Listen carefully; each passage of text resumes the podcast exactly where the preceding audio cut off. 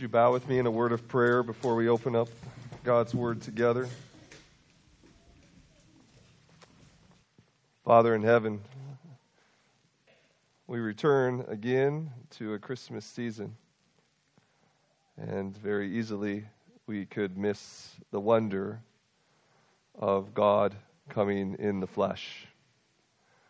Um, it could get old or passe or trumped up as some fairy tale.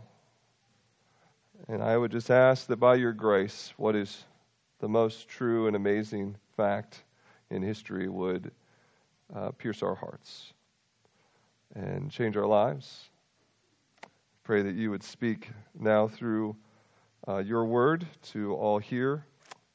We pray for those not able to be with us today for various reasons, and just pray that you would be near them, that they would be blessed in the Lord as well. In Jesus' name, amen.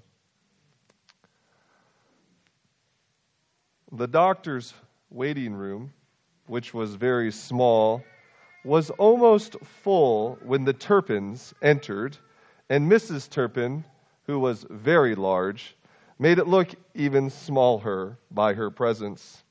She stood looming at the head of the magazine table set in the center of it, a living demonstration that the room was inadequate and ridiculous. Her little bright black eyes took in all the patients as she sized up the seating situation. This is how Flannery O'Connor's short story Revelation begins. And as the story continues, we hear inside Mrs. Turpin's head, as well as some of her voiced opinions as she sits in the waiting room. Her first opinion is that the overpaid doctor could spend a little money to improve the waiting room. Then Mrs. Turpin begins to feel a sense of pity for the ugly, ugly college girl beside her. Her attention shifts to a couple she describes as white trashy. Flannery O'Connor sums up her opinions with, Worse than Negroes any day, Mrs. Turpin thought. Mrs. Turpin grades every single person in the room, airs many of her opinions to a well dressed woman nearby. Later, she speaks extremely condescendingly to a black errand runner, and when he leaves, she speaks cruelly to, about all African Americans. Eventually, Mrs. Turpin gives a little speech about just how grateful to God she is not a black person or a member of the white trash. At this point, the ugly college girl ex- explodes with pent up rage at Mrs. Turpin, calls her an ugly warthog from hell, and chucks the book she was reading at Mrs. Turpin's face. Later that night, while taking care of the hogs back at the farm, we overhear Mrs. Turpin talking to God. Why me? she rumbled. It's no trash around here, black or white, that I haven't given to and break my back to the bone every day working and do for the church. She couldn't believe that this ugly girl had called her a warthog from hell. And it's about this moment when God gives Mrs. Turpin a vision. Here is O'Connor's, O'Connor's description. A visionary light settled in her eyes. She saw the streak as a vast swinging bridge extending upward from the earth through a field of living fire. Upon it, a vast horde of souls were tumbling toward heaven. There were whole companies of white trash, clean for the first time in their lives, and bands of black Negroes in white robes, and battalions of freaks and lunatics shouting and clapping and leaping like frogs. And bringing up the end of the procession was a tribe of people whom she recognized at once as those who, like herself and Claude, had always had a little of everything and the given wit to use it right. She leaned forward to observe them closer. They were marching behind the others with great dignity, accountable as they had always been for good order and common sense and respectable behavior. They alone were on key. Yet, she could see by their shocked and altered faces, even their virtues were burning away. So this morning I read a few lines from a book by Miles Stanford from back in 1975, and Miles writes There are two questions every person must settle as soon as possible. Does God fully accept me? And if so, upon what basis does he do so? These were questions Mrs. Turpin thought she had answers to, but her encounter with God proved otherwise. Today we look at a fascinating encounter that Jesus has with another woman, and she, but she, unlike Mrs. Turpin, has better answers. Answers we need to see ourselves. So I'm in Mark chapter 7. Listen to this encounter that Mark preserves for us of Jesus, verses 24 through 30. It says, Jesus left that place and went to the vicinity of Tyre. He entered a house and did not want anyone to know it, yet he could not keep his presence secret. A woman whose little daughter was possessed by an impure spirit came and fell at his feet. The woman was a Greek, born in Syrian Phoenicia. She begged Jesus to drive the demon out of her daughter. First, let the children eat all they want, he told her, for it is not right to take the children's bread and toss it to the dogs.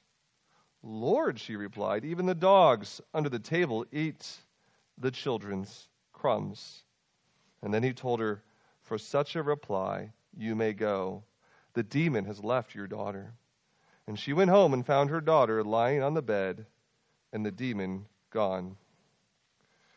Now, for 21st century ears, this story comes off quite demeaning. In the wake of the Me Too movement, uh, that's done a great job, I believe, highlighting the gross abuse of women in our country. You read a story like this, and you're like, what is Jesus doing?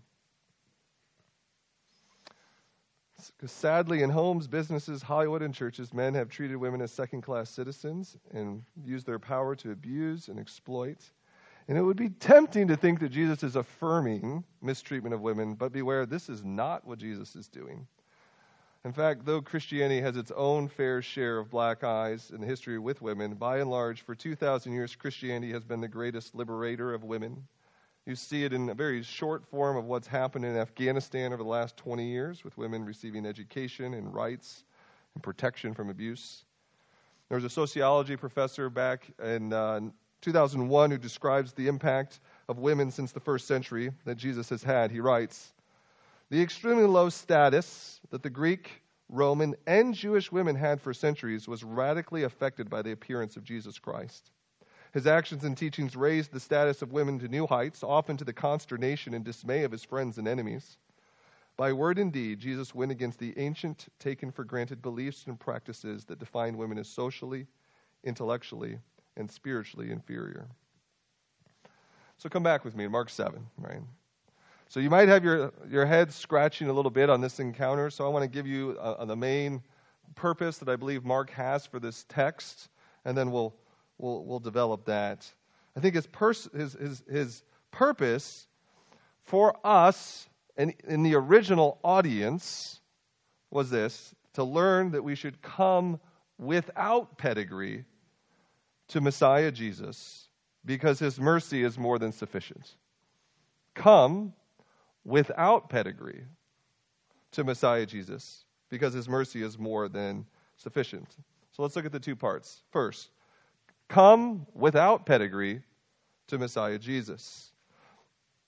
So here we have a woman in the vicinity of Tyre. Uh, it says in verse 25, this woman comes and she has a little daughter possessed by an evil spirit and she's falling at Jesus' feet. The description in verse 26 says she's a Greek, born in Syrian Phoenicia. Now, all of these descriptors would have said that she is an undesirable.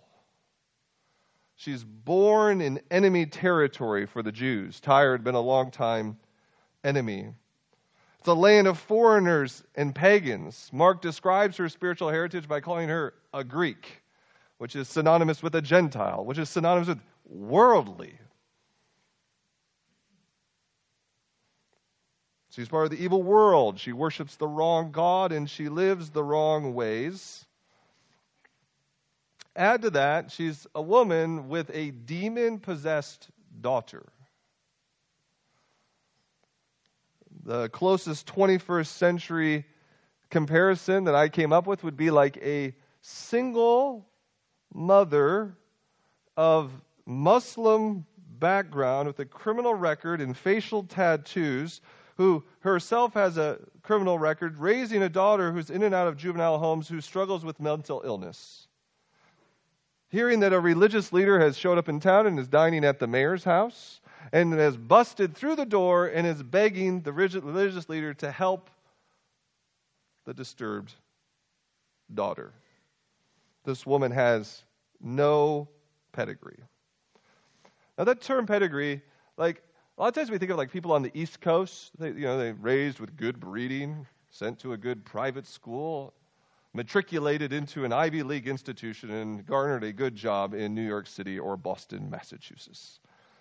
But we're Midwesterners, so we don't think that's good breeding, right? We want to, you know, pull up your bootstraps, hard work in person, um, you know, good education, but not overly focused on education. Uh, care about God and moral- morality, but not in a too fanatical way. Get a good career, but nothing too highbrow. Attend church, some other religious institution, but don't get too carried away. Be a nice Iowan. Right? That's good breeding. But our standards really aren't that different than Mrs. Turpin and Flannery O'Connor's story. Could it be that our sense of goodness is the very thing that keeps us away from God? Could it be that the very thing that we think marks goodness and respectable keeps us from God? Think about what's going on in Mark 7, right? When does this encounter occur? This encounter occurs just after Jesus has been teaching his disciples about the true nature of what it means to be pure. He's just taught them being unclean has nothing to do with external factors, with the foods that you eat, the home of origin, or the friends that you keep. It's a matter of the heart. And now in walks a feminine, ostracized outsider with no hope and no help in the world She's spiritually lost, she's unclean, and she's unacceptable to polite society and the religiously pious. And what Jesus is doing is much like in kindergarten, where you do show and tell, this is what's going on. Jesus has told them about the kind of people he receives, and now he's showing them. They're watching. You know, so for one reason or another, you may feel like an undesirable with no pedigree, without hope or help in this world. Maybe you lack the physical traits that our culture defines as beauty. Maybe you have a felony in your background, a history with drugs, or a broken family. Maybe you drive the wrong kind of car, work the wrong kind of job, or hang out with the wrong kinds of friends. Maybe you have no car, no job, and no friends. But take heart, Mr. and Mrs. Undesirable, because if you seek an audience with Jesus, he's available. The greatest person the greatest person in the universe, pulls this woman in in his own unique way, and he ultimately answers the cry of this woman's heart Come without pedigree to Messiah Jesus. But why? This is part two. Because Jesus' mercy is more than sufficient. Come without pedigree to Messiah Jesus because his mercy is more than sufficient. Back to verse 26. The woman the Greek woman born in Syrian Phoenicia, she begs Jesus to drive the demon out of her daughter. Jesus says, First, let the little children eat all they want, for it is not right to take the children's bread and toss it to the dogs. Lord, she replied, even the dogs under the table eat the children's crumbs. And he told her, For such a reply, you may go, the demon has left your daughter. Now, this is an amazing conversation. We have this random woman talking with Jesus. But think about this who's there? Who are the other members in the audience? You have Jesus' 12 disciples, you have the host of the home. And you can be sure that Peter, James, and John, their heads were nodding when Jesus called this woman a dog. That's right. this Syrian, Phoenician woman who's a Greek. You tell her, Jesus, she's a dog. But though the disciples hear dog, and maybe the audience hear dog, do you know what the, the woman heard? First. First, let the children eat.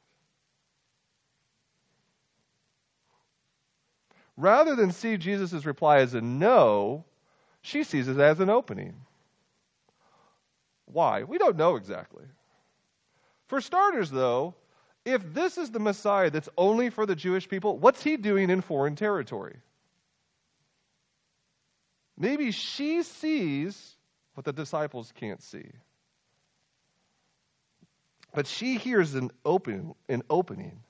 And so she effectively says, "Lord, I agree that the children they deserve the table food.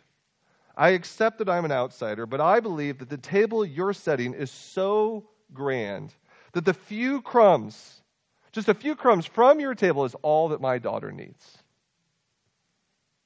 I'm not asking for firsts, I'll take seconds. Would you grant me seconds? Can some of the crumbs of God's bread fall into my daughter's mouth? This, this is why Jesus is for such a reply. Like he's just blown away. Like, you understand how bountiful my grace and mercy is that a crumb for your daughter is enough? Back in Israel, they're asking for more signs, more miracles, show us your power. And this woman, who's supposedly the theological uh, outsider, has the theological inside. I get you. And I'll take seconds because seconds is enough. Now, this is very uncommon in our world today at a lot of levels.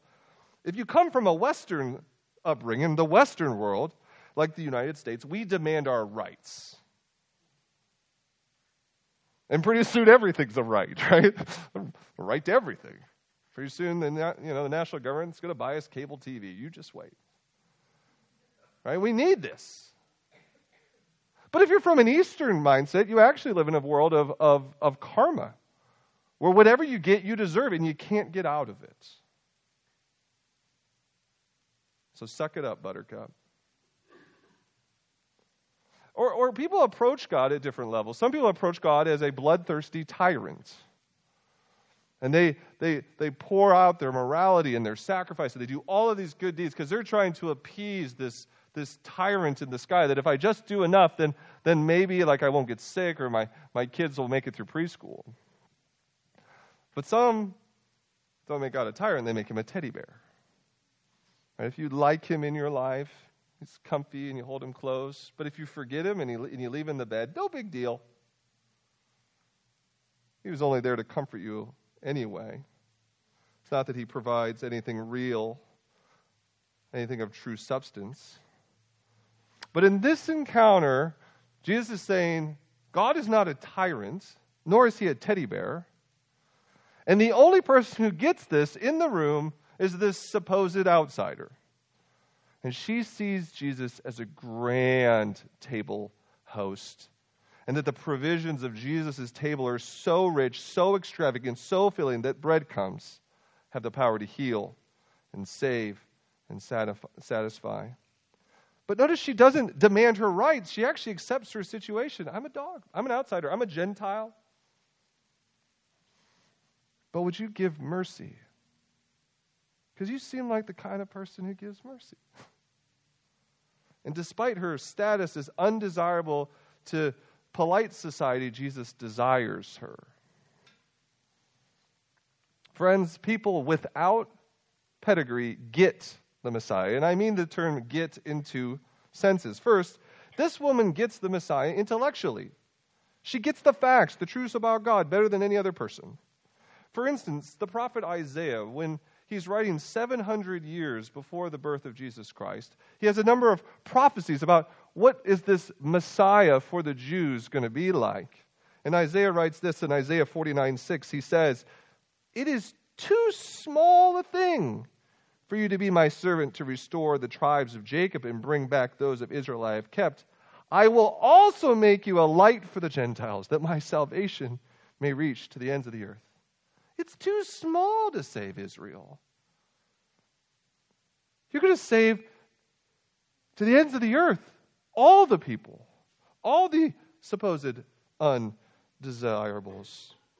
It's a little thing to save the Jews.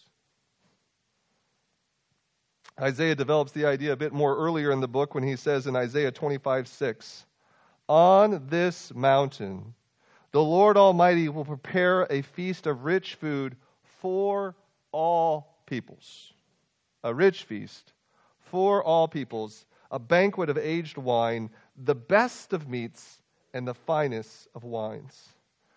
And the woman without pedigree gets him intellectually.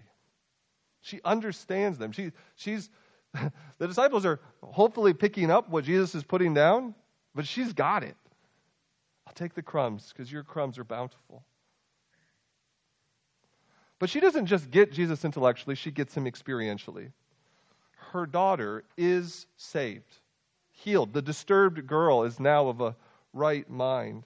And this act of Jesus symbolizes that this woman, this woman and her daughter, they have a place at God's table. They are welcomed as daughters. She receives what Israel receives. She is receiving what the Jews in the first century were receiving God's Messiah bringing blessing, pulling back the curse and bringing blessing to those who believe in faith. Now, as a kid, um, we would go to the Proctor family Christmas with my dad and his two sisters, and on occasionally his brother from Hawaii. But we would gather every year and we'd have oyster soup, chili, and chicken noodle. That's just what we did. But I remember the great privilege it was to turn 18. Because when you turned 18, two things. One, you got to sit at the adult table. And two, you got to participate in the, the like the man woman gift exchange. Right? It was this coming of age experience. You now had a seat at the table. And whether it's an invite to the an invite to the adult table or an invitation with a group of friends, it's a joy to be offered a seat at the table. But sim- similarly, it's embarrassing to get to not get an invitation. It's a sense of shame that develops when you're not offered a seat. What's wrong with me, we ask? Why can't I be there? And what's going on in this passage is Jesus is teaching about what it means to have a, have a seat at God's table. Right? At God's table, there is this feast that Isaiah prophesied, the greatest feast imaginable. It's a meal you don't want to miss. It's more than the party of the year, it's the party of eternity. And like great parties, the host provides party favors and gifts to all the guests. And the gifts display the greatness of the host. So when Jesus this little crumb, heals a girl demon possessed. It's showing you the greatness of the host. But remember the questions I asked from Miles Stanford earlier. There are two questions every person must settle as soon as possible. Does God fully accept me? And if so, upon what basis does he do so? So, in my own heart this morning, I'm trying to answer these questions. Does God fully accept me? Yes, but it's because of his mercy, not my morality. Because of the precious blood of Jesus, not my performance or pedigree. So we are to come without pedigree to Messiah Jesus because his mercy is more than sufficient. How, how are you approaching Jesus today? Like, ask your heart how are you approaching Jesus today? Are you coming with a spirit of self righteousness like Mrs. Turpin? Or with the great humility of a first century Greek woman? Are you okay with your virtues being burnt up and outsiders and undesirables going ahead of you into the kingdom of God? What's your approach like? Do you come with confidence contriteness? Do you come with persistence? Do you come with penitence? Do you come with faith or demands? Do you come in humility or hope? Or with pride and presumption? King David was the greatest king of all of Israel. But he had a great moral failure, an ugly moment in a very godly life. And out of that fall, he wrote Psalm 51. And in the heart of Psalm 51 is verse 17, where David says, My sacrifice, O God, is a broken spirit, a broken and contrite heart. God, you will not despise. So it says God doesn't despise broken spirits. God does not despise contrite hearts. He actually moves towards such souls. He moves towards such needs. On another occasion, David wrote in Psalm 138 6, For though the Lord is high, he regards the lowly, but the haughty he knows from afar. God keeps his distance from the proud, but he draws near to the humble. I was asking my question, my, this question in my own heart this week, so I'll ask it of you now. Are you willing to go as low as the Greek woman to be called a dog? Over the years, I've seen various people come into a relationship with Jesus Christ. They come to marvel Jesus' life, his death, his resurrection. They'll long for heaven and its hope. But if I were to pick the most challenging truth for most Americans to accept, is the truth that we are undeserving sinners. That's a tough pill to swallow. Interesting, the famous psychiatrist Carl Jung once uh, recalled a conversation between two rabbis. The first asked, why God no longer seemed to show up. The rabbi said, The God of Sinai might once have thundered, but how can he be found today? And the second rabbi answered, There's no longer anyone who can bow low enough. Now, what the rabbis debated, they missed that this is what's going on when Jesus comes to earth.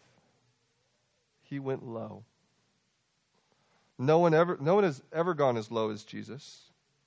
The eternal Son of God took on flesh and was born in Bethlehem. Later, he would offer his body for rejection, ridicule, and torture on a cross. Jesus came low to save those who are low. Jesus was forsaken so that we could be received. Jesus was treated like a dog so that we can be welcomed like sons and daughters. Jesus gave up his privileged seat at the table so we could have a spot at the table. We read Mark 7 and we kind of balk at someone being called a dog. We'll sing Amazing Grace, how sweet the sound that saved a wretch like me, but we really mean a wretch like thee. But do I get to the place where I'm like, I'm the dog, I'm the undeserving. I'm the one that should be thrown out and pushed away. The foreign woman knew she didn't deserve a thing. She accepted her status, but she persisted, believing that Jesus could meet her need. She saw and heard Jesus, and though everyone else missed it, she was confident in Jesus. She was contrite and yet confident. You see her penitent heart, but she was persistent. Now, dear friends, one day there will be a wedding hall in heaven filled with guests. Jesus has purchased by his blood the provision for this meal, as well as the right and privilege for people, you and me, to be present at his table. Can you picture it? Over there is the Syrian Phoenician woman sitting there with her daughter. And over there is James and Peter and John. But then you start seeing some, some surprising guests. People you thought quite unworthy to have a spot at the table. People you thought didn't deserve an invitation.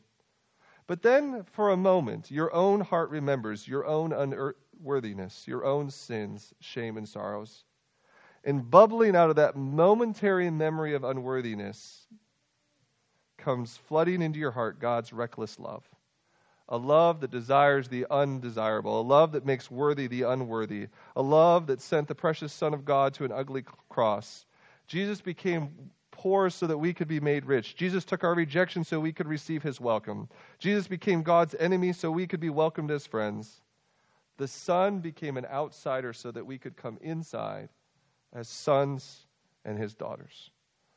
Therefore, we come without, privilege, without pedigree to the Messiah because his mercy is more than sufficient. Let's pray.